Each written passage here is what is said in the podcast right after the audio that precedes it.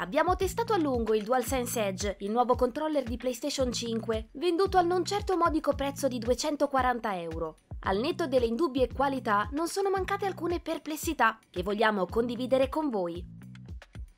La nuova periferica premium di Sony si presenta racchiusa all'interno di una custodia rigida, che oltre al pad ospita tutti gli accessori inclusi nel pacchetto, ovvero due tasti posteriori a paletta, due a mezzaluna, quattro stick analogici sostitutivi e un cavo rivestito in nylon con annesso sistema di blocco.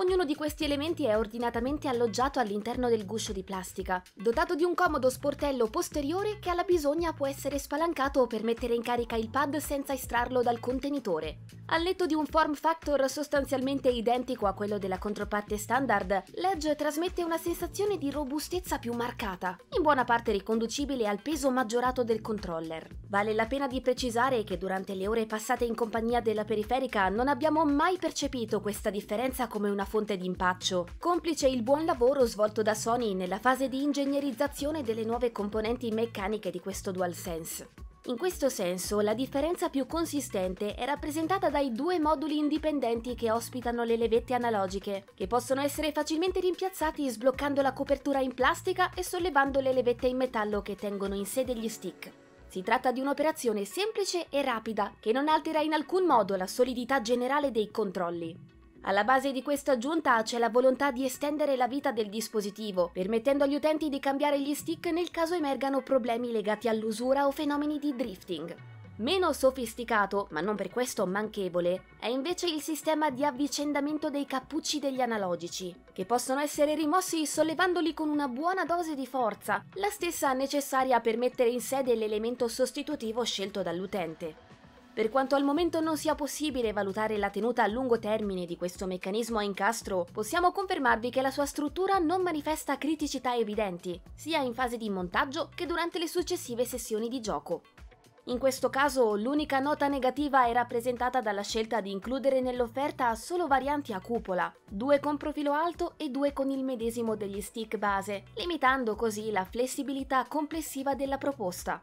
Di contro, abbiamo davvero apprezzato il design dei tasti posteriori aggiuntivi, disponibili in due varianti, una col classico assetto a paletta, il più diffuso nell'ambito dei pad premium, e l'altra con una particolare forma a mezzaluna. Questa cambia in maniera significativa tanto l'ergonomia del sistema di controllo quanto la sua efficacia in relazione ai diversi scenari di utilizzo. In entrambi i casi i pulsanti risultano facili da raggiungere e perfettamente reattivi, grazie anche alla pregevolezza dei loro alloggiamenti magnetici che da una parte rendono praticamente istantanee le operazioni di sostituzione e dall'altra garantiscono una saldezza impeccabile in ogni frangente ludico. A chiudere l'elenco delle differenze funzionali indotte al DualSense Edge, almeno per il momento, troviamo una coppia di switch collocati vicino ai grilletti che permettono di impostarne la corsa massima e di conseguenza la rapidità degli input, da modulare in base alle proprie esigenze. Si tratta di un'aggiunta di valore che però impone ai giocatori di sacrificare la resistenza meccanica dei trigger adattivi, ovvero una delle feature cardinali del DualSense. Nel complesso, insomma, l'Edge è un dispositivo solido e ben progettato, che si allinea senza grandi incertezze con i valori del segmento premium, il tutto preservando il senso di familiarità trasmesso da un design vicinissimo a quello del pad standard di PlayStation 5. Dobbiamo però confessarvi che la scelta di applicare una rifinitura lucida alla sezione centrale del dispositivo, per richiamare l'aspetto della miraglia di Sony, ci ha lasciati piuttosto perplessi. Sebbene la qualità delle plastiche non sia oggetto di discussione, a nostro avviso l'estetica dell'insieme ne risente in modo netto. Le cose vanno meglio posando lo sguardo sul touchpad, più opaco e decorato con i simboli dei tasti in rilievo, presenti anche sui rivestimenti gommati delle impugnature, che favoriscono una presa più salda e confortevole.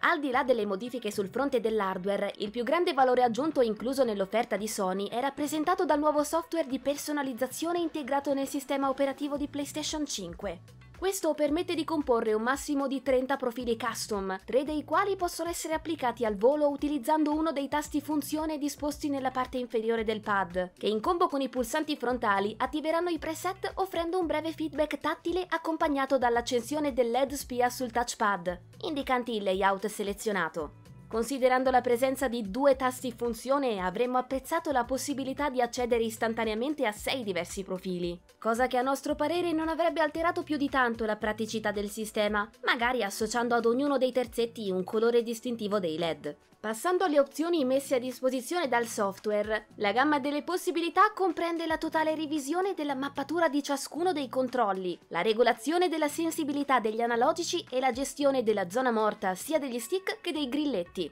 Nel primo caso potremmo impostare liberamente il comportamento delle singole levette, sia applicando uno dei sei preset predisposti da Sony, sia settando manualmente la curva di sensibilità e l'inclinazione richiesta per la registrazione dell'input. Il sottomenu dedicato ai grilletti, anche questi modificabili singolarmente, consente invece di stabilire con precisione il loro intervallo di attivazione, stabilendo l'ampiezza delle zone morte nelle fasi iniziali e terminali della corsa. Come nel caso del pad standard, l'interfaccia permette inoltre di regolare sia l'intensità della vibrazione aptica sia la resistenza dei trigger adattivi. Per quanto il sistema garantisca al controller un notevole vantaggio rispetto alle altre alternative premium disponibili per PlayStation 5, la scelta di rendere il software disponibile, almeno per il momento, per i soli possessori di Edge crea una disparità a cui è difficile attribuire delle reali giustificazioni tecniche. In linea teorica, la stragrande maggioranza di questi settaggi aggiuntivi potrebbe essere estesa anche al pad standard di PlayStation 5 e ci auguriamo che in futuro Sony opti per una linea più inclusiva.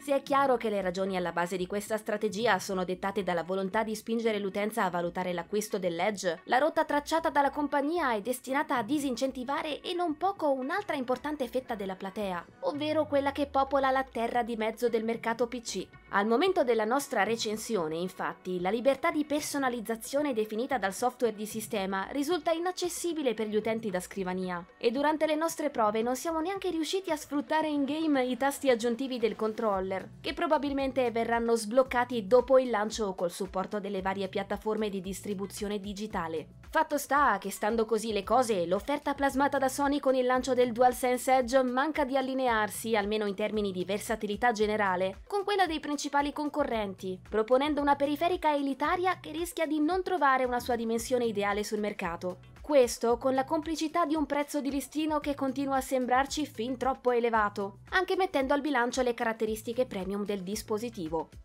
Da questo punto di vista il DualSense Edge si è già scontrato ragionevolmente con la percezione del pubblico, che non ha gradito neanche le notizie circa la ridotta autonomia del pad. Nel corso delle nostre prove abbiamo constatato una durata inferiore del circa 30% rispetto a quelle del DualSense standard, che di rado ha superato la soglia delle 5 ore. Malgrado le sue indiscutibili qualità, che su PS5 lo rendono un compagno di gioco straordinariamente eclettico e affidabile, la new entry di PlayStation è un controller che non possiamo promuovere a pieni voti. Pur avendo adorato il tempo trascorso ad impugnarlo nei più svariati scenari di gioco sull'ammiraglia di Sony.